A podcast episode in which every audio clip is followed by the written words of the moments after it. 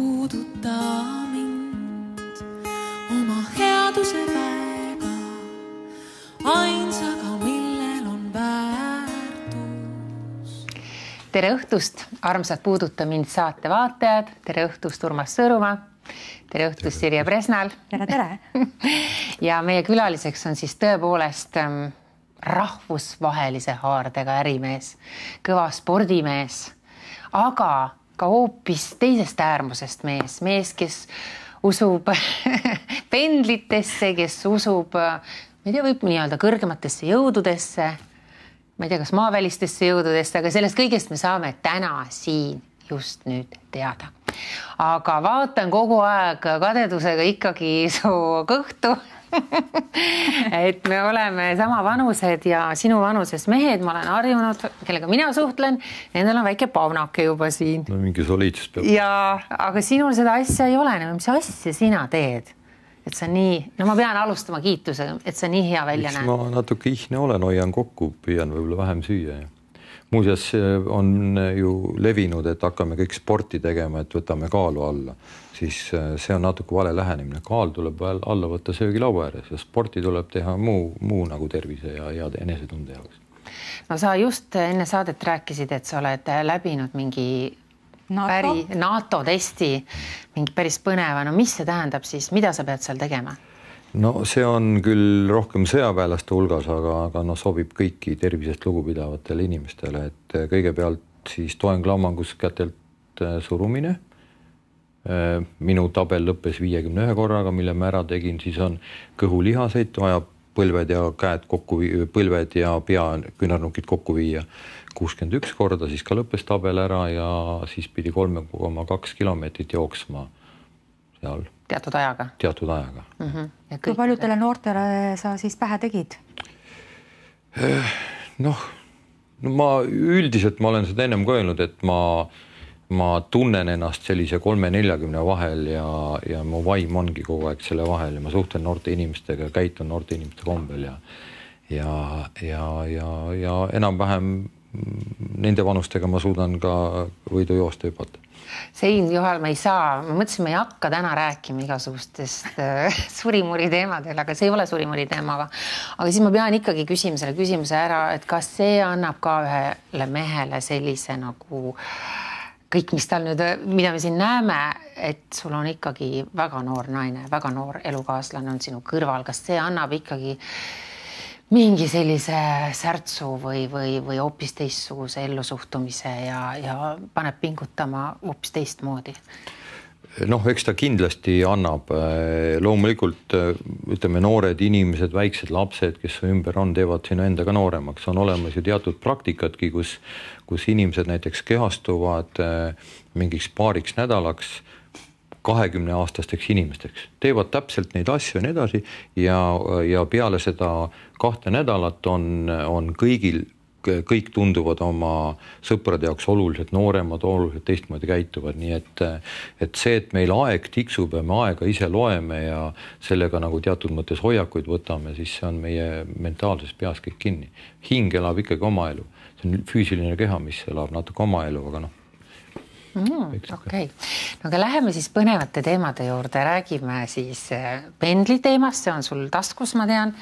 ja siis räägime igasugustest äh, no ma ei tea bioenergeetilistest teemadest, räägime natuke ka horoskoopidest, räägime tähemärkidest võib-olla, sest äh, guugeldades sind jõudsin hästi põneva artiklina, artiklini, kus sa rääkisid, et sa võtad tööle ikkagi selliseid inimesi, kellele sa teed kohe mingi maagilise ruudustiku ja küsid nende sünniaega häbenemata. Äh, siis Hiina horoskoopi järgi siis seda sünniaastat ja teed kohe krõks-krõks-krõks ühe ruudustiku ära ja vaatad, kas see inimene sobib sinu meeskonda või mitte. ja sa tegid, et siin mitte aega raisata, sa tegid ka meile Sirjega ruudustiku ja see oligi väga põnev ja, ja Sirje võib ka öelda, et kas see oli tõene? ma arvan küll, ma arvan, et mul on need roosad prillid ja, ja see, et äh, areng läbi ebaõnnestumiste tuli mul välja mm. -hmm. ja ma usun, et äh, noh, et võib olla nii, et kõik on tõlgendamise küsimus ka muidugi, et, et kes mida ebaõnnestumiseks peab või mm. -hmm. et mul niisuguseid suuri ämbreid pole ikkagi olnud. aga palun räägi, Urmas, mis asi see maagiline ruudustik on, inimesed, mõni kuuleb sellest kindlasti esimest korda. jah, see on Hiina äh, astroloogilise kalendri järgi siis äh, sünnikuupäeva arvestades siis inimesele niisuguse väikse ruudustiku tegemine, et noh, saada üldiselt aru, et mis on tema tugevad ja nõrgad küljed aga olgu siin öeldud, et ei ole halba asja, lihtsalt on, on võib-olla oskus olla õige koha peal ja esitada õigeid küsimusi. et, et ja, ja kõik need tõlgendused, on ta siis pendel või on ta astroloogia või ega nad on ju kõik ju nõuandvad asjad, et sa, sa võid nendega arvestada, sa ei pea nendega arvestada, arvestama ja, ja mis sealt ruudust siis ka äh, ka tegelikult äh, välja võiks lugeda, et inimesele on antud niimoodi, et äh, ta teadlikult äh, tahab enda lähedal inimesi, kes on tema sarnased, aga alateadlikult tegelikult tahab neid inimesi, kes täiendavad tema, tema siis tühje kohti või puud, puudujäägiga kohti mm. -hmm. et noh, niimoodi ta lihtsalt on mm. -hmm. kuidas sul oma elukaaslasega on, oled sa pannud nad kuidagi paralleeli jooksma, et, et kas te pigem täiendate või pigem olete sarnased? Noh, ega ma nüüd niimoodi elukaaslased ja niimoodi ei ole valinud, et kui ei sobi, et siis kohe ei suhtle rohkem ja nii edasi, et aga, aga noh, elus arvestamiseks on küll, et kuna mina olen siin selle Hiina, Hiina astroloogia järgi nagu oma põhienergialt tuli ja, ja minu elukaaslane on praegult vesi, siis seal on nagu niisugune omadus, et vesi tahab oma loomulikus olekus tuld kogu aeg ära kustutada. Ja siis on ainult ju tarkus, mis aitab kas sa lähed, eh, see kustutamine võib olla ka lõputu hoolitsus või ükskõik millega, kuidas seda, kuidas sa seda väljendad, et noh, kui see teadmine on sul olemas, siis sa oskad õigel ajal öelda stopp, stopp, tundub, et lähen tulega liiale mm. -hmm. et, eh, et noh, nii need asjad lihtsalt on mm. -hmm. ja Üsna... tule, tule, tule nagu toit on puu ja, ja tuli kõige paremini kontrollida tahab eh, metalli näiteks on see näha, et väljund on maaasjades no,. ruudustik nägi põhimõtteliselt selline välja, ma ei saanud aru, mis see keskmine number oli sul siin, kolmkümmend viis või viiskümmend viis? keskmine on viis. viis? jah, iga, igas ruudus on oma number ja, ja. ruudul on oma number. ma võin, ma võin kiiresti nagu need ära. kas ma panin kakskümmend kaks õieti või? Neli, üheksa, kakskümmend kaks. no kakskümmend kaks on jah, minu oma jah. ja, ja, ja, ja viis ja kuus. kuule, aga kui keegi nüüd tahab, no minu jaoks oli see nagu nii põnev, ma läheks kohe, ma võtaks selle su iPad'i ja hakkaks kohe nuppima seda, et mm -hmm et kas seda on nagu igal inimesel võimalik ise ka tudeerida? põhimõtteliselt te leiate internetist äh, siis Hiina kalend-, kalender tuhat kuni tuhat üheksasada, sada aastat on niisugune pealkiri, Hiina kalender sada aastat, see on küll venekeelne ja seal on õpetus tegelikult olemas, kuidas seda kõike nagu käsitleda ja vaadata mm. -hmm. et noh, mina vaatan nüüd mitut asja korraga, et mitte olla ühest küljest kinni, üks on see maagiline ruut, teine ma vaatan taoistliku siis selle energia kalendri järgi või horoskoobi järgi vaatan ka inimese nagu põhienergiaid ja kuidas need kõik nagu kokku lähevad ja, ja, ja juba, juba siit olgu öeldud, et noh, need äh, üheksa positsiooni, ükskõik mis pidi sa neid numbreid leia, liidad, need numbrite koht on siis niimoodi neli, kolm, kaheksa, üheksa, viis, üks, kaks, seitse, kuus, ükskõik mis pidi sa neid liidad, saad üks, viisteist põhimõtteliselt ja, ja siis eh, see on siis, eh, kui see on sul täis, siis sa oled analüütiku omadustega, kui see on täis, siis sa ole, see näitab sinu selgroogu. Eh, kui see on siis füüsilist jõudu, see on õitsengujoon, inimesed, kes tavaliselt juhivad vestlust ja räägivad anekdoote ja või omavad niisugust autoriteetset iseloomu, isegi ei pea aktiivne olema, aga istub nurgas, aga ikkagi on autoriteetne mm. -hmm. see on siis äh, intellektijoon ja see on siis intellektuaalsuse intellektuaalsuse joon, see on õnn ja ebaõnnestumine, see on jalgadega maa peal, see on need vaidlejad, vaidlejad tihtipeale käivad ka kohut, need on need roosad prillid, millest ma rääkisin. kui see siia saab joone tõmmata, siis on teaduslik lähenemine asjadele, kui siia saab, siis on pisiasjadele tähelepanu pööramine. igal asjal on nii pluss kui ka alati miinus, halba asja ei ole. näiteks pisiasjadele tähelepanu pööramise oskus on, et sa oskad pisiasjadele tähelepanu pöörata, kuid tihtipeale see negatiivne ots on, et hakkad näppama näiteks, et tunneb, et mul on seda väga hädasti vaja näiteks ja nii edasi. no meil Anuga Ja- ei olnud näiteks seda ei olnud kummalgi. Aga mul oli küll hästi kummaline, et mul tuli nagu tegelikult selline, selline joon siit nagu läbi ja siin oli kuus, kuus, kuus, mis on päris, päris hirmuäratav no need inimesed äh, armastavad äh, asju ja rahalisi asju äh, natuke rohkem kui keskmiselt ja nad armastavad mitte eelkõige selle järgi, et ise paremini elada, vaid neil on kogu aeg selline, selline alateadlik hirm, et minu lähedased võiks paremini elada et äh, see toimib ka siis, kui inimesel on kolm või ma olen näinud isegi nelja kuuega, et sellel inimesel võib olla näiteks saja meetri pikkune erajaht ja tal on ikka tunne, et tegelikult võiks olla saja kolmekümnene, et siis mu pere elab veel paremini. okay., et noh, tal on kogu aeg natuke niisugune tunne just. no aga see oli positiivne, sest ma ei ole vähemalt see gold figure, et ma olen ikkagi see, kes muretseb oma pere ja lähedaste pärast huh,. aga läheme selle inimeste tööle värbamise juurde hetkeks veel tagasi, et ikkagi, kui inimene tuleb ja tahab sinu juurde tööle tulla või sa otsid, noh, ei otsi äripartnerit, tekib äripartner. no sa ikkagi automaatselt teed kõik selle uu asja läbi, jah?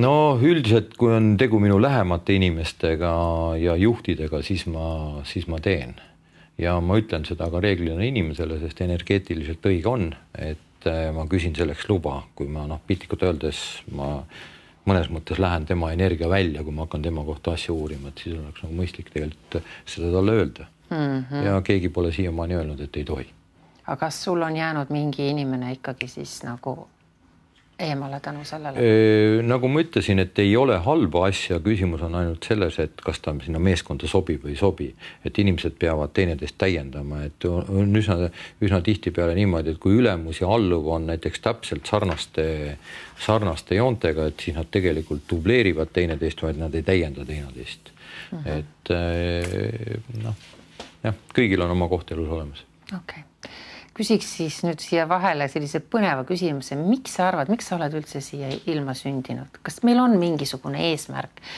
et, et elu mõte?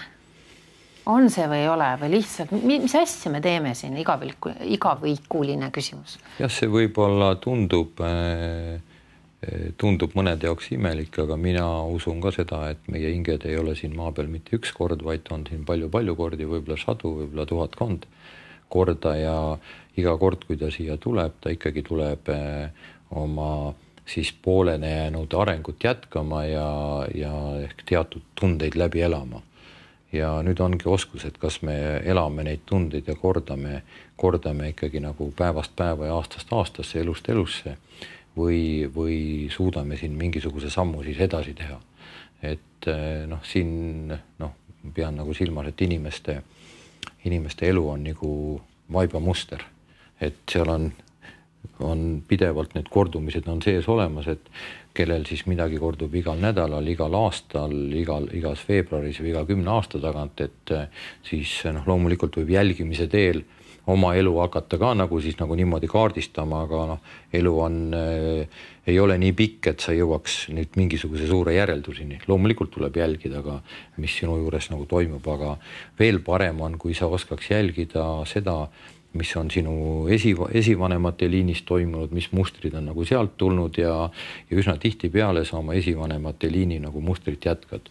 ja siin, siin on nagu üks teooria, et äh, siis poisid elavad oma emapoolset isaliini ja tüdrukud siis oma isapoolset emaliini, et see läheb nagu niisugune nagu DNA nagu niisugune struktuur Niimoodi, no aga seda tasub, tasub siis eelkõige. jälgida, aga kas ma saan siis oma elus mingeid mustreid muuta, et kui ma nüüd selle tõdemuse vaatan, vau, nüüd on niimoodi, aga ma ei tahaks samasugust elu elada, nagu on minu esivanemad elanud.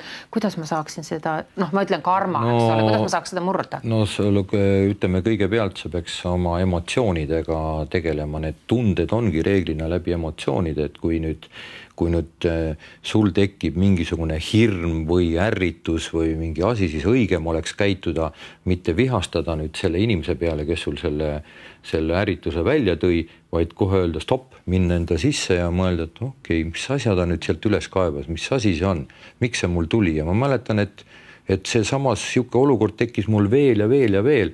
tegelikult sa peaks sinna sisse minema, proovima aru saada, millest see sul, see ärritus sul tekib, sest üks inimene sul toob selle välja te, aga teised ei too näiteks välja mm. -hmm. et äh, siis tuleb eelkõige olla tänulik sellele inimesele, kes sul selle emotsiooni või ärrituse välja toob, proovida sellest aru saada, see võib olla ka näiteks hirm ämblike vastu näiteks nii. see on kõigil praktiliselt? no kõigil ei ole, ühel on rohkem, teisel vähem. nii, et eh, siis sa lähed sinna sisse, proovid aru saada, kust see võis nagu tekkida, see hirm. tegelikult eh, udustad selle hirmu koha ära ja proovid sinna kujustada, kujustada ette ja aru saada, et ämblikud on tegelikult siia ilma ikkagi loodud asja eest, nad võivad mõnes olukorras olla tegelikult täitsa kasulikud ja hoopis hakata nagu armastama neid asju, et niimoodi sa puhastad oma need ära need, need emotsioonid ära, sest muidu ta jääbki korduma, kordub, kordub kogu aeg ja nii on igasuguste emotsioonide puhul mm. -hmm. ma just kujutasin ette, et kui on mingi inimene või seltskond inimesi, kes mulle ei meeldi, siis ma blokeerin need oma elust, ma ei hakka üldse analüüsima, ma panen nad lihtsalt ära sinna kuhugi. Mm, no nii on ka ja nii on tegelikult mõistlik teha, aga ennem kui sa ära paned, proovi ikkagi aru saada miks nad sulle ei meeldi või mis, mis, mis see emotsioon on, mis sulle. aga ma ei viitsi halbadele inimestele oma energiat kulutada no ütleme niimoodi, et äh, kõik inimesed, kes sinu teele satuvad, meie oleme ka kindlasti minu arusaama järgi mingisugustes eelmistes eludes kindlasti kohtunud, kasvõi teineteisest mööda käinud, võib-olla suhelnud, võib-olla lähemalt, võib-olla kaugemalt. et äh, need inimesed, kes sul mingi emotsiooni välja on kutsunud ja need, sa oled nendega ka varem kokku saanud, nii et ütleme, et see võib korduda. tark oleks ikka natuke analüüsida, et huvitav, mis asi see on, miks see nii on sinu puhul hämmastab mind üks teine asi ka tohutult, ma pean selle ka ära küsima, sa oled edukas, vägagi edukas ärimees ja siis sa tegeled sügavuti selliste hingeliste ja selliste, no ma ei taha nagu, ma, ma ei alahinda seda, ma ütlen praegu voodoo asjadega, eks ole, aga see ei ole nagu naeruvääristamine. -hmm. et kuidas sa suudad, et no, no on ju, tegelikult käivad asjad nii, olen ärimees, olen edukas, ma tegelen, ma olen fokusseeritud sada protsenti sellele asjale ei, mulle tundub, et sa oled ka sada protsenti fokusseeritud sellistele uh-uh, tantra mm., tantsud, taoism, kõik energeetilised asjad. see, see ei ole füüsiliselt, see ei ole reaalselt võimalik, sa ei saa ju panna nii, et okei okay,, hommikul kella kuuest kella neljani olen ma ärimees ja siis viiest tulevad mul need teised mingisugused võimed välja, siis ma elan teist elu. kuidas see käib?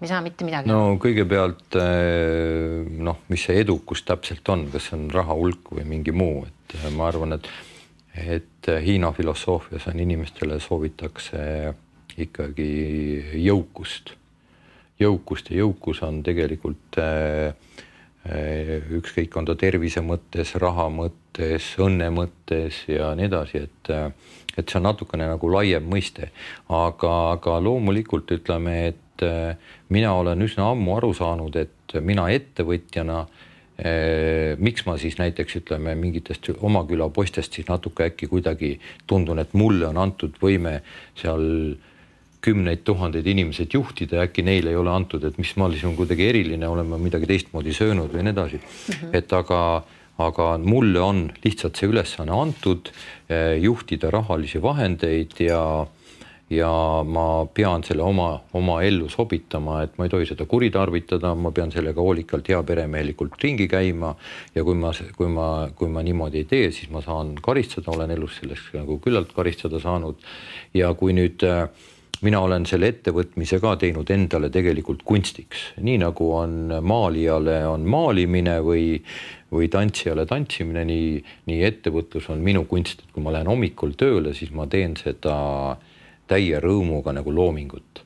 et eh, noh, ütleme need Exceli tabelid ja ja, ja kõik muud aruanded siin maksuametitele, kõik selleks on mul palgatud töötajad, kes need ka korda ajavad, aga aga mul on selline õnn olnud, et ma, ma nagu iga päev ei pea sellega hommikust õhtuni mõtlema, et, et ma saan teha loominguga, see on minu looming, lihtsalt ettevõtlus. mis hetkel sul see krõps käis, sest alguses sa olid ikkagi ju selline ettevõtja ikkagi. minul tuleb... ei ole kunagi käinud krõpsu. jah, paljudel inimestel on äh, niimoodi, et äh, kes on siis läinud sügavasse pankrotti, lahku läinud, lähedaste inimeste kaotus, tervis ja nii mhm. edasi, on probleem, kus siis neil nagu nõndanimetatud krõps käib, minul ei ole. mina olen ma olen selles mõttes niisugune õnnelik inimene, et ma mäletan, kui ma olin päris väike poiss seal võib-olla umbes kaheksa või kümne aastane, et siis ma omast arust tahtsin nagu kõvaks meheks saada, see oli siis alati ikka nii, et olla heas füüsilises vormis, terve, tugev, õppida hästi, kõike niisuguseid asju teha, et ja need võimalused on natukene muutunud, kuid see, see, see, mis mind nagu see drive, mis mind edasi ajab, see on põhimõtteliselt ikka sama mm. -hmm. nii et äh, öeldakse ka niimoodi, et igal inimesel, tüdrukutel umbes seitsme aasta tagant, poistel kaheksa aasta tagant tegelikult siis ütleme, mingisugune keskkond vahetub, mõned sõbrad jäävad, tulevad mingid uued asjad, uued hobid, uued töökohad ja, ja minul on see niimoodi täiega läinud, et minu elu on nagu mõnes mõttes niisugusesse vaimsesse õpikusse nagu sisse kirjutatud olnud niimoodi, et nagu keegi oleks nagu nats minu järgi teinud seda. et mul on, mul on nagu õnnestunud elada ja olla, noh, see on see, see, et kuni koolini on sul nagu üks elu, põhikool on teine elu, siis tulevad ülikoolid, muud on, on nagu kolmas. noh, siis mina näiteks sattusin mingi kümme aastat olin hästi aktiivselt, kõik, enamus minu sõbrad mängisid tennist, kõik oli nagu see elu, siis, siis tekkis mingi muutumine, siis on järgmised ja, ja see on niisugune mõnus nauditav. No aga kuidas sa ikkagi leidsid näiteks tee sellesama Rein Weberi juurde või, või kuidas see, see pendel sinu kätte tuli? no ütleme, mingid taevased jõud mind sinna siis juhtisid taevased äh, jõud mind sinna juhtisid ja pendel on olnud üks asi, mis on natukene võib-olla niisugune hilkumise teema olnud ühiskonnas, aga mina ütlen, et minule on see parim asi, mida mida, mida ma üldse õppinud on just nimelt sellepärast, et ükskõik, mis filosoofiat me vaatame, nad ikka kipuvad rääkima, et vaata, inimestele on need toiduained või need liigutused või, või seal elamised või niimoodi tegutsemised, et need on nagu head ja need ei ole head või need on vähem head ja nii edasi. mina, minul tekib kohe siin nagu niimoodi, oot stopp, stopp, stopp. me kõik oleme täiesti erinevad, et see, mis näiteks sulle sobib, kas söögina või tegevusena või mulle ei pruugi üldse niimoodi sobida. et ja veel vähem, kui ma vaatan siin näiteks äh, Äh, arstirohtude jagamist, et noh, mina ütlen alati ka, ka mina olen äh, elus aeg-ajalt ikkagi antibiootikumi võtnud ja nii edasi, siis kui arst ütleb, kirjutab mulle mingi antibiootikumi, siis ma ütlen stopp, stopp, stopp ütle veel, et sama põhjalisi antibiootikume, mis on. Ja siis hakkad, vaatab, annab sulle tavaliselt neli-viis tükki. Ja parim antibiootikum, hullem antibiootikum, mida ma näinud olen, on sada protsenti kahjulik, inimesed muutuvad täitsa zombiks, kui seda võtavad. Ja, ja, ja ütleme, kasu mitte midagi, aga keskeltläbi on niimoodi kaks, kolmkümmend protsenti kasu ja seitsekümmend protsenti igal juhul kahju, aga parimal variandil olen näinud niimoodi, et on viiskümmend protsenti kahju ja viiskümmend protsenti kasu ka. vahest on, kui mõni äge põletik või asi või niimoodi võib mm -hmm. tekkida mürgitus, et, et noh, siis sul lihtsalt noh, vähemalt mina, mina ei ole nagu. oota, aga seda sa teed pendliga siis kindlaks või? muidugi pendliga võta oma pendel taskust välja. aga sa lähed siis arsti juurde, arst annab sulle need nimetused ja siis sa pendeldad iga nimetuse. no ma koha. siis vaatan ja pendeldan, aga üsna tihtipeale see lõpeb niimoodi, et arst ütleb, et aga ma ise arvasin ka, et see sobib. ehk tegelikult me ju tunneme, et ega ei ole ainult nii, et pendel ütleb, pendel juhib meil lihtsalt aitab sellele tähelepanu juhtida, aga, aga, aga üsna kõige tüüpilisem asi on ikkagi see, et mis eh, noh, kui inimene siia maa peale sünnib, siis, siis kahjuks on ta nii, et ta hakkab äh,, hakkab kohe kuluma ja vananema esimesest päevast saadik ja kuni ta lõpuks ükskord ära kutsub, eh, kustub, et minu hea õpetaja siis Rein Veeber ütles, et ühe esimese asjana, mis on mulle nii kõlama jäänud, et meelde, et inimene sureb nälga. ma küsin, kuidas ta nälga sureb? inimene, inimene lihtsalt ei saa piisavalt energiat ja mineraale, need ei, neid kas ei ole või need ei jõua tema rakuni, seal on oluline osa näiteks veel ja sinu keha puhtusel ja, ja, ja min, mineraalide olemasolu ja kui ja, ja vaikselt ütleme selle puuduse käes inimene väsib, väsib, väsib, väsib, väsib ja ükskord kukubki kokku. Ja siis on tavaliselt nii, et kogu meie keha on üks suur vibratsioon, iga meie organ vibreerib, üks organ on alati nõrgem kui teine ja, ja siis kõige esimene, esimene, esimesena saab siis laksu sinu kõige nõrgem organ tavaliselt. Ja, ja näiteks ma ütlen seda, et noh, see on jälle pikk, pikk teooria sellest keha vibratsioonist, mina mõõdan seda ka pendli abil ja ja angströmidesse on valguse vibratsiooniühik ja, ja kui minu, minu näiteks keha vibreerib, ütleme, kui ma sündisin siia ilma umbes mingi kuusteist, kuusteist pool, pool tuhat angströmi ja praegusel hetkel on ehk kuskil niimoodi kümme pool ja nõrgem organ on niimoodi natuke alla üheksa, siis konkreetselt see iPhone'i telefon ja see iPad näiteks on umbes tuhat mm. -hmm. Nemad viivad sind alla. loodus keskmisena umbes kaheksa tuhat, see tirib sind alla ja nüüd on ülitähtis, kas sa looduses satud õige koha peale või noh, sind toetava koha peale või, või siis ütleme sind nagu energeetiliselt allakiskuva koha peale loomulikult ütleme olla näiteks, olete kuulnud, et niisugused väekohad või energiasambad, need on tõepoolest olemas, aga seal kindlasti ei ole kasulik elada ega olla ja seal sa vastupidi saad nagu ülekoormusest, organism tahab ka ka ju muidu me ei jääks üldse magama, kui me, kui me elaks kogu aeg, et ise mul on näiteks kümme, üksteist tuhat ja, ja elan keskkonnas, kus on neliteist, viisteist tuhat, siis ma olen kogu aeg ärevil ja üleval. tegelikult loodus ongi selleks nagu niimoodi ette näinud, et ma ikka aeg-ajalt väsin ära, panen silmad kinni, magan ja siis tõusen üles ja lähen edasi hmm,. mina kujutasin ette, et loodus on just see, mis nagu annab seda mingi, on mingi eriti kõrge vibratsiooniga ja annab, annab mingit jõudu ja. looduses on erinevaid kohti, on osad on kõrgemad kui sina, aga on paljud on ka madalamad. näiteks üks koht äh, äh, noh, äh, on näiteks niimoodi, et on osa inimesi, kes ütlevad, et vaat lähen sinna suvilasse ja küll seal on hea olla, hommikul üles ärgata ei taha oh, nii haigutan, et märgaks või pool päeva mm. -hmm. sa võid kindel olla, et seal on madal vibratsioon, et sa oled saanud nagu tegelikult nagu väikse haamriga niimoodi hopsti, sa oled nagu zombistatud natuke niimoodi tõsiselt, ma olen just vastupidi arvanud. kõige parem on ikkagi niimoodi, et sa saad nagu ilusti loetud tundide jooksul niisuguse mõnusa energialaksu, ärkad üles ja oled nii, kohe sihuke nagu värske. no aga näita palun meile siis, meie praktika on alati hästi oluline no,. võtame, võta see pendel välja, näita, tunneta seda kohta näiteks, kus me praegu siin oleme. selle koha üldist elamiskõlblikkust. just. Eh, selleks on loomulikult eh, tabelid ja asjad, aga ma ei hakka seda võtma, ma ja. kujustan endale lihtsalt tabeli just. ette ehk, ehk siin on eh, null ja siin on sada protsenti ehk põhimõtteliselt ja, ja siin on nagu äh, tasemed on ka erinevad, on füüsiline, on psüühiline, on siis spirituaalne tase. no kuna õigem on äh, alati küsida kõigepealt luba, kas ma selle küsimusega võin siin teha, tegeleda üldse. ma tean, et see on, äh, see koht on see, et noh, mul on tabel peas lihtsalt, et ma võin sellega tegeleda. ütleme, siin on ka tegelikult siukse küsimise vajadus, sa pead kõiksuselt tegelikult luba küsima sest on ka mul tulnud äh, küsimusi ette, kus ütleb, et ei või, pole sinu asi või see pähe pole. oota, aga selleks sul on siis vaja ikkagi tabelit, et kui sa hakkad pendliga tegelema, siis on sul tabelit vaja ei viis erinevaid tabelid, aga praegu ma võtan protsenditabeli järgi ehk praegult ma küsin lihtsalt kõige siis ma järgmisena küsin, kuna ma tean, et see on psüühiline, füüsiline tase, mida ma praegu küsin, siis ma ei hakka seda, seda osa üle vaatama. kui ma küsin nüüd, kuidas ma tunnetan seda kohta siin.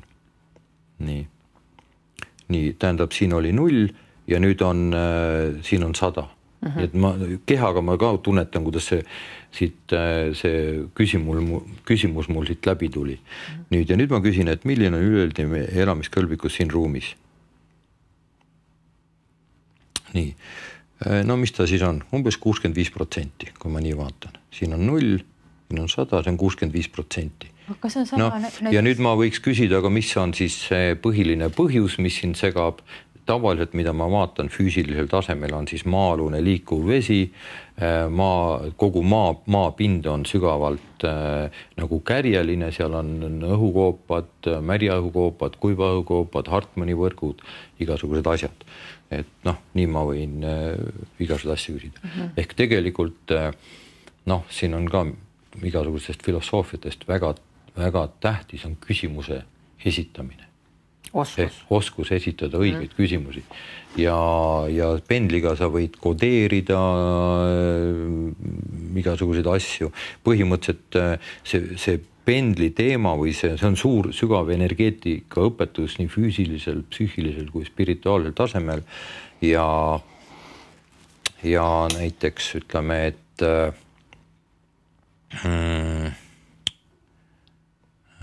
vahepeal läksin mõttelõng sassi, mis ma ütle, öelda tahtsin, aga tuleb meelde uh, -huh. et äh, ühesõnaga, see on üks äh, hea nõustaja, mille järgi ei tasu küll kindlalt joosta, aga mis äh, juhib su tähelepanu tihtipeale, et kui me, kui me nüüd kõik vähegi siin rahulikult hingaks ja tunnetaks, siis me enam-vähem ütleks, et see energia, meie, meie olemise tunne siin ruumis ongi umbes niimoodi kuuskümmend viis protsenti on ikka mõistlik, kuuskümmend viis, seitsekümmend protsenti on mõistlik, et otseselt midagi ei häiri.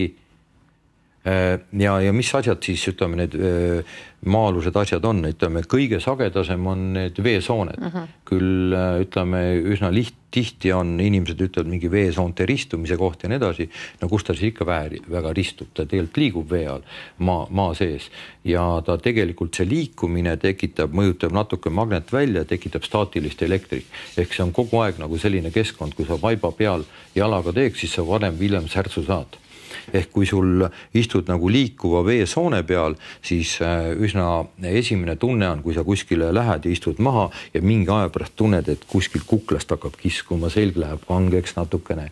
et see on nagu selle äh, tunnus, et neil inimestel, kellel on nagu selg kange ja kael nagu natuke nagu ni, niimoodi, et siis sa oled nagu tõenäoliselt sa kas elad või magad või töötad niisuguses staatilises elektrikeskkonnas, et mis noh, tekitab niisugust, niisugust äh, pinget siia, siia õlapiirkonda. aga oskad sa tuua mingeid näiteid ka, kus Eestis on hea, parem elada ja kus on halvem ja? ei, see on eh, seda, on mingid valdavad kohad jah, kus on mingit looduslikku radioaktiivsust ja nii edasi eh, noh, a la Viimsis Meriväljal on palju nagu ja, omad jah, aga. on see halb siis või? ütleme, ta on natukene, ta ei ole, ei ole päris hea, aga aga üldiselt see võib olla täpselt nii, et kui, kui näiteks mina istun siin näiteks mingi kas õhukoopa või Hartmanni võrgu peal, siis sina ei pruugi seda üldse olla näiteks, et tihtipeale on, nihutad kasvõi pool meetrit voodit ja ja, ja, ja sul on juba, juba mõni koht kohe täitsa oluliselt muutunud nii et see ei ole nii, et ma pean kolima teise riiki või teise linna või mingi riik või linn on paha. olen küll aru saanud, et need mägised piirkonnad kuskil lõunamaadel, need kesk, keskmiselt see energeetika on seal parem see noh, see üldine elamiskeskkond on parem. et ju siis meie ikkagi need karstialad ja, ja palju niisuguseid maa-alust jõgesid ja vett, et see on ikkagi mingi oma mõju siia avaldab keskeltläbi okei okay,, aga sina oled, kuidas sa oled oma selle Adila ka puhul, ütleme nüüd siis, kuidas sa kutsud seda Adila puhkekeskus, puhkekeskus., selles oled risti-põiki ka kõike ära mõõtnud kõikvõimalike atribuutidega, see on väga hea koht, nagu ma aru saan. kuigi teisalt sa oled ju seal sündinud, ega see sellest, see ei ole teinud sellest kohast nagu energeetiliselt head noh, ta on niisugune keskmine koht, ta on niisugune keskmine Eesti koht, on seal omad, omad halvemad kohad, omad paremad kohad, aga seal on, seal on piisavalt maad, et omale nagu oma koht leida. see õige koht leida okei okay., et inimesed, kellel on siis mingid maakohad või asjad, et ei pea sellepärast muretsema, et et järsku avastavad, et see koht ei olegi õige, vaid tegelikult seal ühes kohas võib ole, olla erinevaid nurki, mis on paremad, teised. no ütleme veel kord, et eh, see kõige levinum asi, mis meid nagu mõjutab, et on liikuv vesi ja staatiline elektri veesoon selle kõige lihtsam eh, ütleme, maandamise vahend on siis tavaline seitsmekiuline siis elektrikilbi maandustross ühes tükis paned selle ümber maja ilma kat-, katkestamata, paned umbes nii pika maanduslati külge poldiga ja lööd kuskile põhjapoolsesse nurka, loodetavasti mitte just veesoone koha peale, eh, maa sisse, maandad ära ja kohe on see, kohe on see asi seal äh, muutunud. ja mis vanarahvas tegi, on veel teine hea asi, on lambavaip ikka pandi tugitooli lapse vankrisse, mõni pani autoistme peale ja nad tegid seda tegelikult õieti, nii et kui sul on korralik lambanahk eh, omal kas voodi all, istumise all ja nii edasi, seda enam, kui sa tunned, et miski sind seal häirib, siis uskuge, et see, see niimoodi seitsmekümnel protsendil juhul igal juhul aitab. kui, eh, kui seal on näiteks märg õhk, siis on need juudivaibad ja kui seal on kuiv õhk, mis sind härit-, seal nagu häirib, siis on kork tavaline, mis pannakse siis kas keldrilakke või põranda alla, kui seda on võimalik veel panna ja nii edasi. seda tunneb ka sellega ära, et kui sa lähed ruumi sisse ja tunned, et hingad sügavalt niimoodi, sa paned silmad kinni, tunned, et kopsuga hinged, ühel hetkel lähed aeglaste sammudega, ühel hetkel tunned, et no ei lähe õhk astud pool sammu tagasi, jälle töötab, astud edasi ja kujuta pilti, kui sa veel magad selle koha peal, no siis jama on varem või hiljem. ja, ja mina olen oma äh, äh, niimoodi vaatluse tulemusena aru saanud, et üsna tüüpiline niisugune, kas äh,, kas niisugune raskem haigusjuht on niimoodi, et äh, neli, viis, kuus aastat on noh, elatud mingisuguse koha peal, ostetud uus korter, ehitatud uus maja, haigus, siis igasugused keemiaravid, asjad, siis sama koha peale tagasi ja tavaliselt lännu. et äh, kui siis, kuidas siis elu juhib, mõnda juhib ta sinna pikemaajaliselt sinna halva koha peale, mõnda, mõnda juhib ajutiselt sinna siis ära ja parema koha peale, mõnda veel halvema koha peale. et, et igal juhul, kui te tunnete, et äh, tervis hakkab alt vedama siis igal juhul vaadake esimese asjana, et eh, kas see on, kas see koht on õige, kuidas ma ennast siin tunnen, kaua ma siin olnud olen ja nii edasi, et äkki ma peaks kuskil nagu teise parema koha peal olema. kas kellegi... lihtsalt pendli näiteks välja võtta ja hakata siis mõõtma ka või? no, noh, seda peab natukene õppima, et eh, põhimõtteliselt, aga ma ütlen, et ega, ega see ju pendel ei ole mingi iseloom inimese keha on nagu loomal looduses, tegelikult ta tunnetab kõik ära, mis on hea, mis on halb, aga meil oma oma kiirustamiste ja pea pulki täis pole aega mõelda ja arvestada ja nii edasi, et noh, siis on selles mõttes pendel on nagu hea asi, et ta tuletab sulle meelde mm. -hmm. ma tahan selle pendli teema kohta, noh, me oleme neid pendleid näinud siin ju kümneid, sadu. kuidas see pendel üldse, ma vaatan, sul on hoopis teistsugune pendel, sul on nagu mingi puupall hoopis või? puupall, noh. kuidas neid valitakse, kuidas ma leian selle õige oma pendli? no ütleme, et üks on see, et sa muutud ju, kui sa pendliga hakkad töötama, siis sa muutud sinna energiaahelasse ise nagu antenniks ja see tegelikult koormab, et ma kunagi on vist äh, palju Kalju Paldis öelnud, et, äh, et tark ei ole äh, olla ise liiga tundlik. kui sa oled liiga tundlik, siis sa, siis sa koormad oma organismi ja väsitad oma organismi palju, et ja ka raske pendel, ütleme siis ütleme mingi suur, suur kivi suure pika keti otsas, et need on tegelikult nagu rasked, et minul on sarapuu pendel, see on hästi kerge, see koormab mind natuke energeetiliselt vähem ja ja, ja noh, tegelikult ütleme kõige, kõige parem pendel ju inimesel ju kaasas on mis kogu aeg? oma käsi. kui sa oled paksus pimedas metsas ja oled eksinud, ei tea, kuhu poole minna, siis lase, lase vaikselt nagu õrnalt käia niimoodi, proovi tunnetada, keera, keerad ümber oma telje ja ühel hetkel tunned, et siiapoole käsi liigub nagu vabamalt ja hakkad sinnapoole minema, seal kodu ongi. issand, kui palju häid praktilisi mm -hmm. nõuandeid me oleme täna saanud siit mm. -hmm pean selle saate ise ka mitu korda üle vaatama mul ei jää kõik meelde, ma ei jõua kõike üles. kuule, aga ma tahaks veel korra selle äh, nende ruutude juurde tagasi minna, et kas sa saad nagu vaadata, mis järgmine aasta toob ja kas sa, kas sa seda ka näiteks vaatad vahel või mm,? ei, seda ma äh, niimoodi nagu selle, selle järgi nagu niimoodi ei oska vaadata, et ma pigem vaatan Aa. nagu niisugust. et sa ennustaja nagu ei ole? ma mõtlesin, et kas meil võiks olla nagu tule, uus Igor Mang, eks ole, midagi sellist. ei kuigi, eh, kuigi asju võib vaadata, mis sulle nagu luba antakse, võib vaadata igasugust homset ilma ja nii edasi, kõiki asju võib vaadata mm. -hmm. et noh, tegelikult on ju kõikidele asjadele vastus olemas, ka igale haigusele on kindlalt olemas rohi. ja olen ise näinud näiteks, kus eh, inimene on kirjutanud äh, näiteks noh, ma ei tea, näiteks ütleme Priidu haigus ei tea täpselt, mis haigus see on, pikka aega üle ei lähe, kirjutab paberi peale, kodeerib sellele rohu peale ja, ja, ja see, see aitab, noh, eks see aitab ka kindlasti psüühiliselt on ju ka ju teatud praktikaid, kus, kus inimesed võtavad rohtu eh, mingi aja vältel, noh, ma just eile kuulsin mingit juttu, et on astma näiteks, võtad rohtu, ongi parem. Mm., aga tasa, tasapisi siis see, kes sulle rohtu annab, jätab selle, selle toimeaine sealt nagu seest välja võtad ikka edasi, ikka on hea. et noh. et see on ikkagi jah, siit kinni kõik. palju, palju on sealt kinni jah. okei okay no veel mingid äh, lõpetuseks siin, kell hakkab lähenema juba siin saate lõpupoole, mingid praktilised nõuanded igapäevaseks eluks siis meile, et okei okay,, kõik on siit peast kinni, mõtlemisest kinni, aga no mida, mis oleks need igapäevased asjad, mida me peaks kindlasti tegema? sinu puhul me oleme kuulnud, et sul on hommikuti mingid konkreetsed rituaalid, et kui sa tõused, kas sa tõused väga vara näiteks, on see oluline? Noh, mõistlik on tõusta niisugune kuue poole seitsme paiku, et kui uh. magama lähed, et siis, siis. mis kell sa magama lähed? noh, ma ütlen, peaks minema kümne, üheteist vahel või vähemalt niimoodi, aga, aga ega ei tule mul ka alati välja -hmm.. okei no varakult ärkama, nii kuidas sa seal voodis siis nüüd siis, et ei karga kohe voodist välja natuke aega niimoodi siin. no mina teen jalgadega igasuguseid imelikke asju ja kätega ja, ja. no ja...